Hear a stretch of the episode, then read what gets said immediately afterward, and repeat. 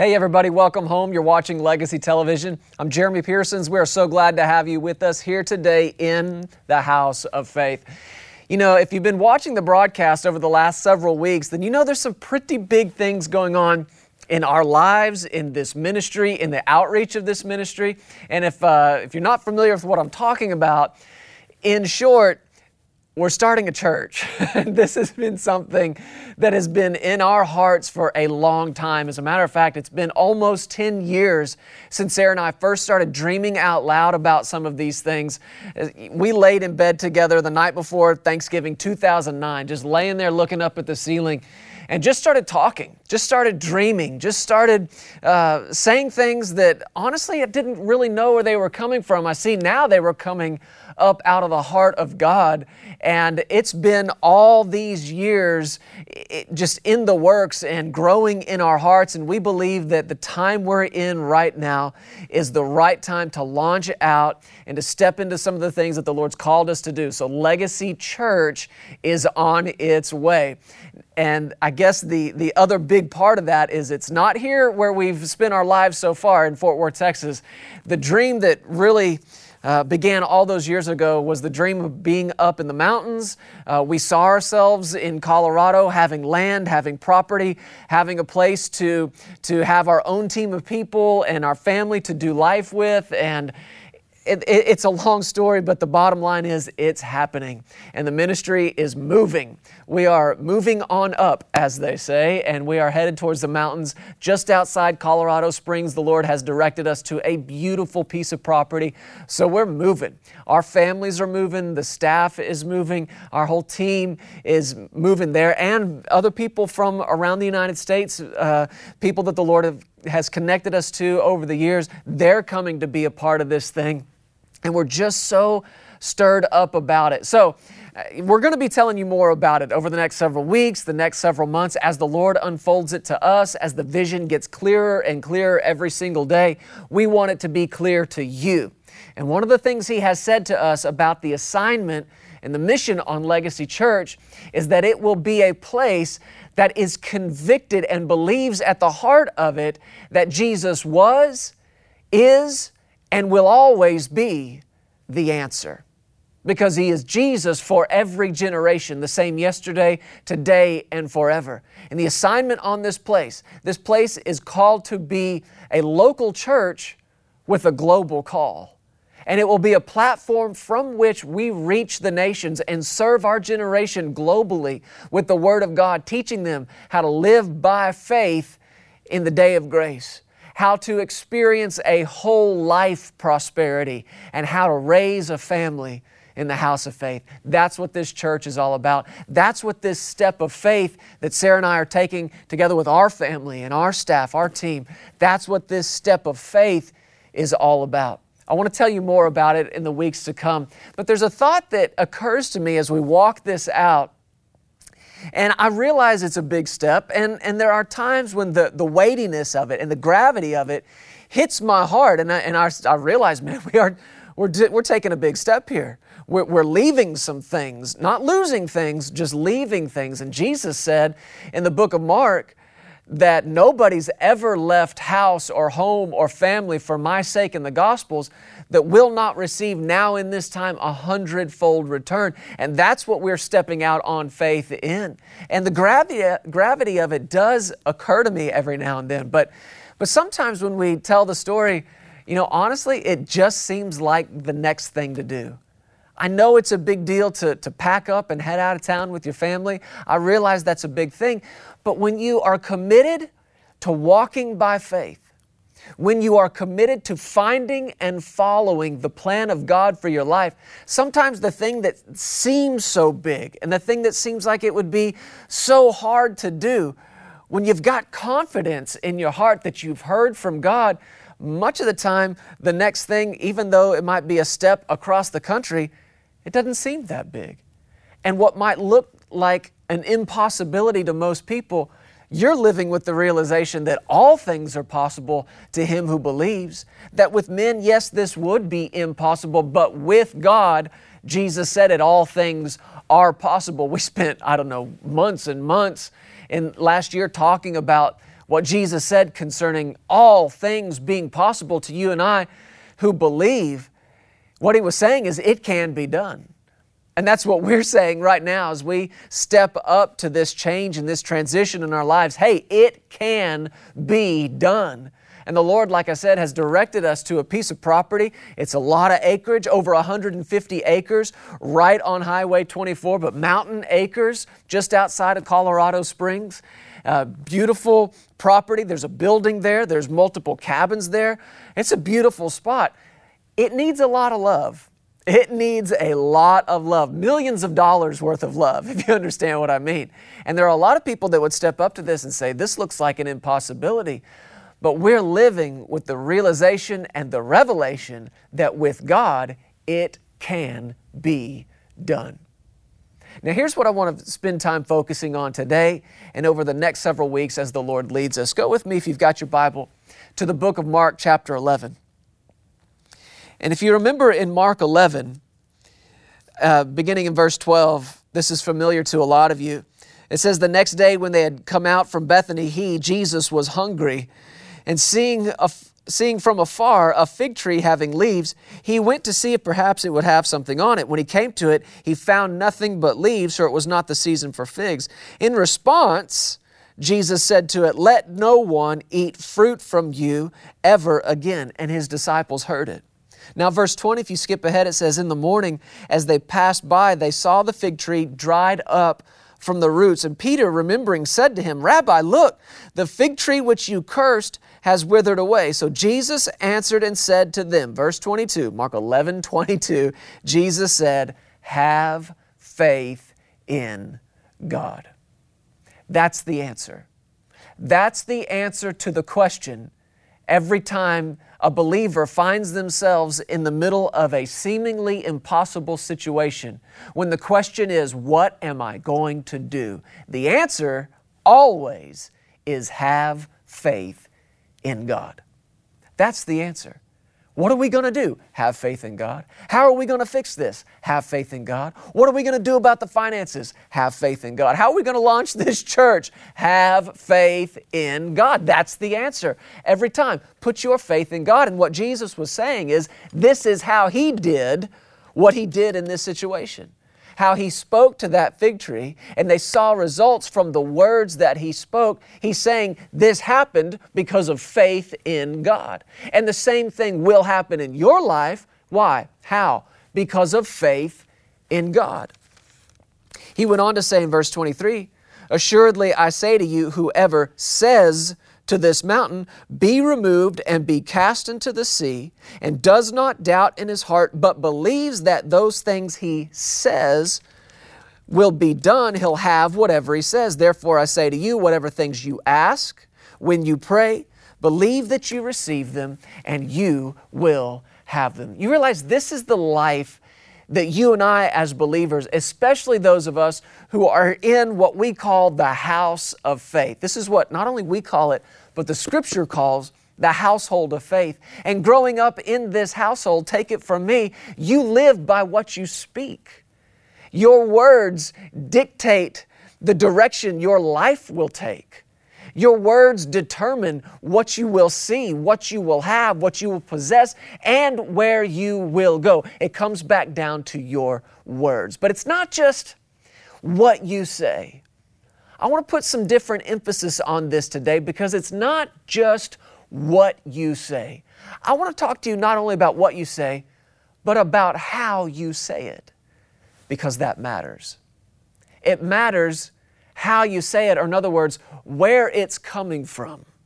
You notice Jesus in this whole account, there was no questioning, there was no wondering. When he walked up to this tree and it didn't have on it what he needed it to have on it. He spoke to it, but if you notice, he spoke with two things number one, authority, and number two, certainty.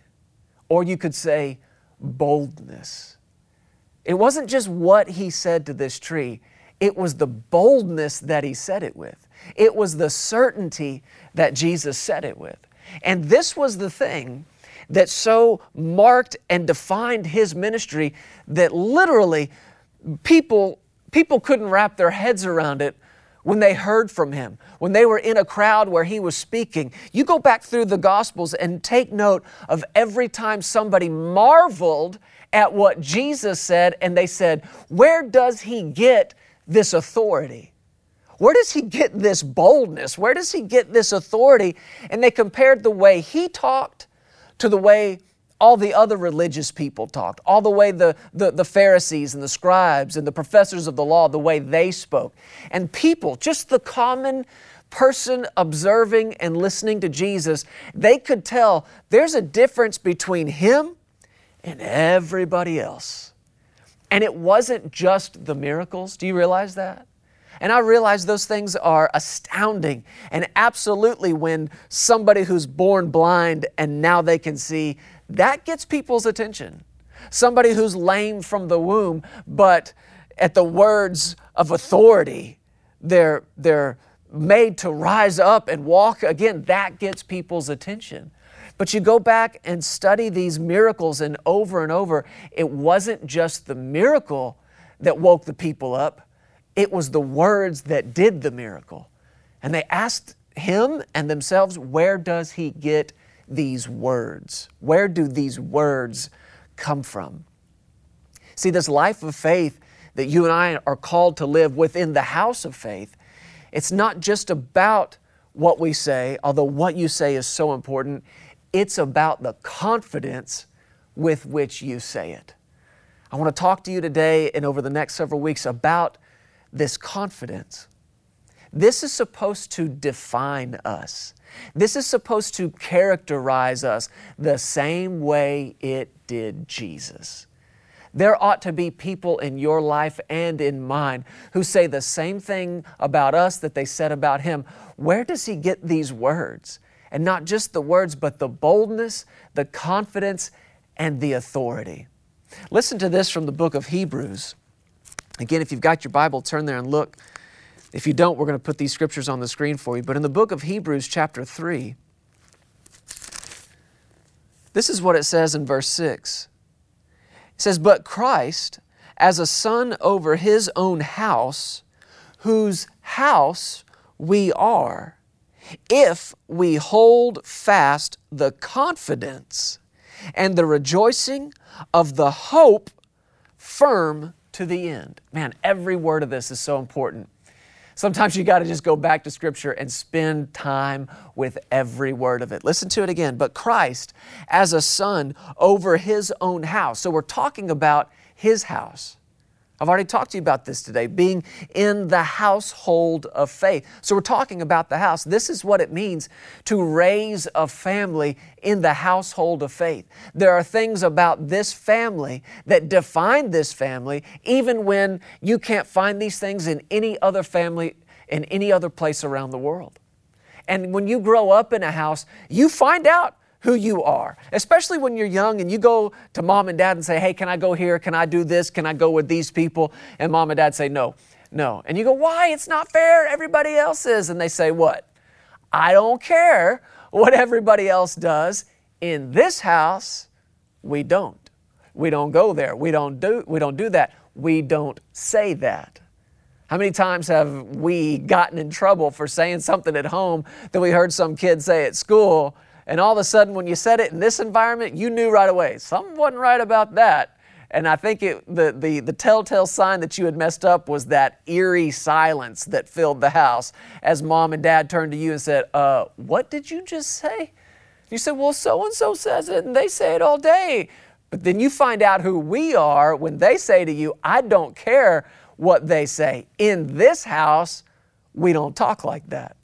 In this house. You find out who you are and the family you're a part of with these kinds of statements in this house. And that's exactly what this scripture is saying. In this house. What house? The house of faith. As, but Christ as a son over his own house, whose house we are, whose house we're a part of, whose house we're in, if we hold fast the confidence and the rejoicing of hope firm to the end.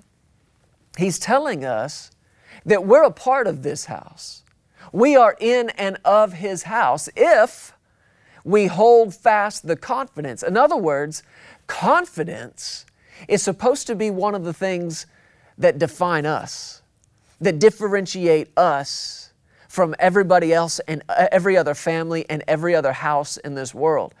This confidence, living with this confident expectation. The next word he used here was the confidence and the rejoicing of hope. So, this is where these two things come together. And this is, I'm laying a foundation for where we're going in the next several weeks.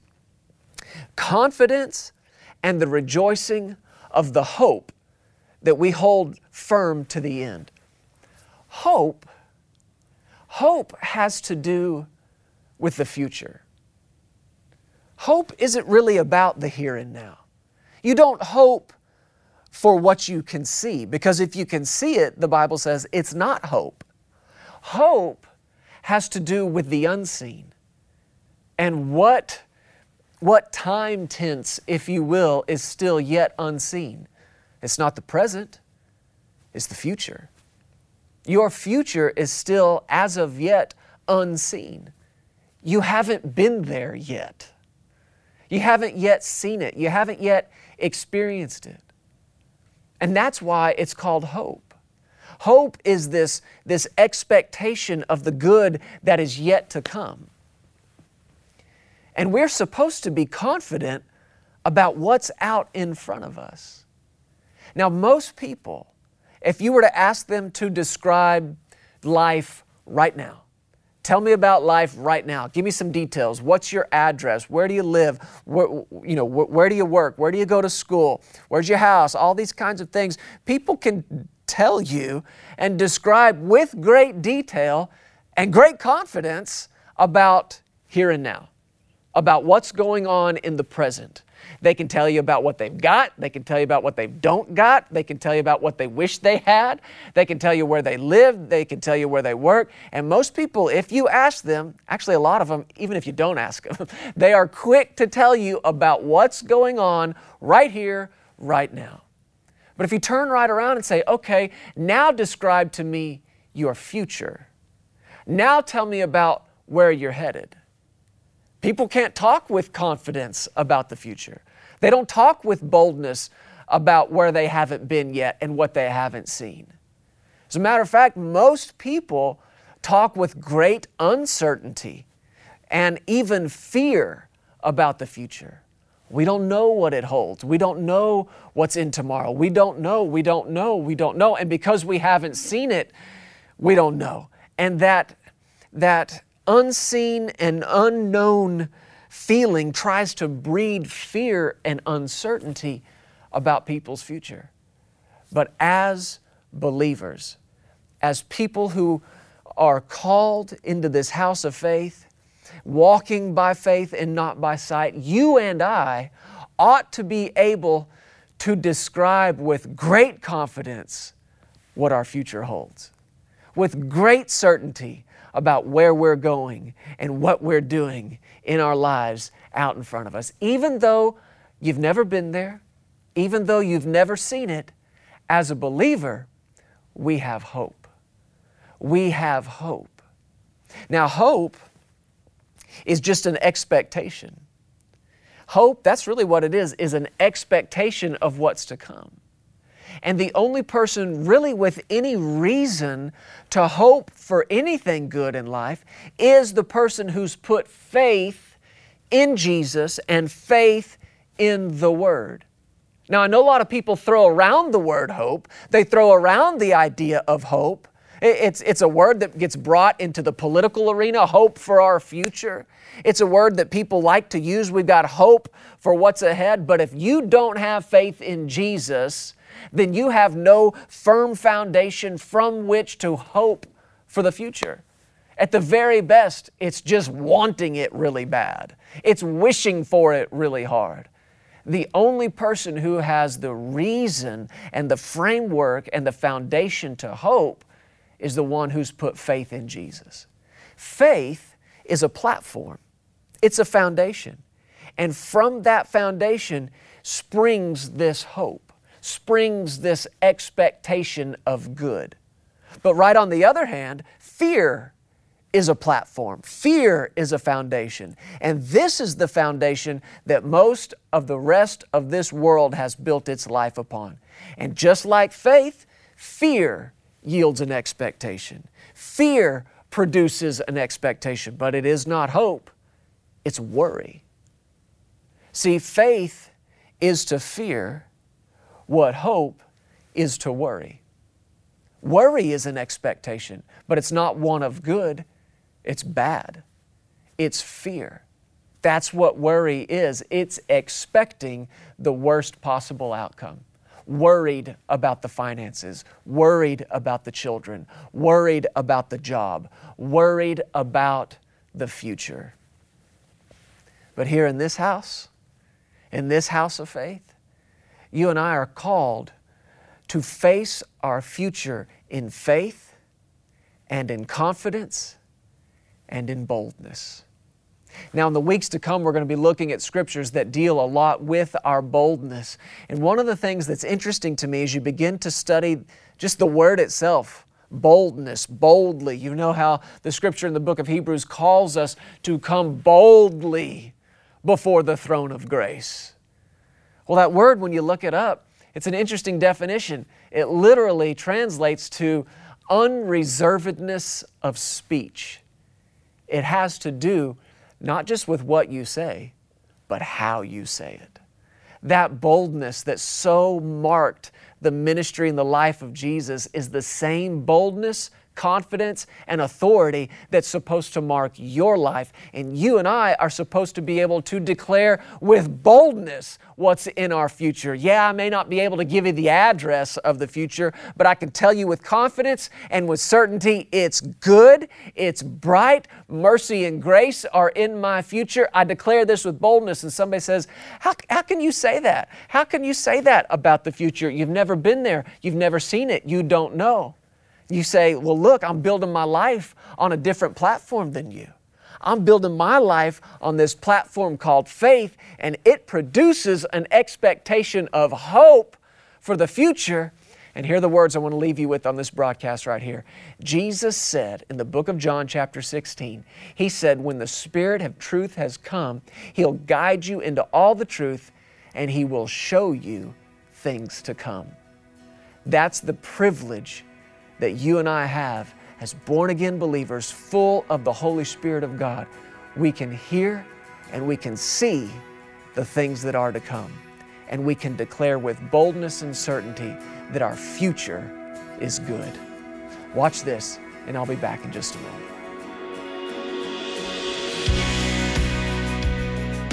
Hey, thank you so much for listening to the Legacy TV podcast. We hope you enjoyed this, and if you'd like to hear more of Jeremy and Sarah, subscribe to this podcast and download the Legacy Studios app. From there, you'll have access to the Legacy Television broadcast, the Legacy Letter magazine, and so much more.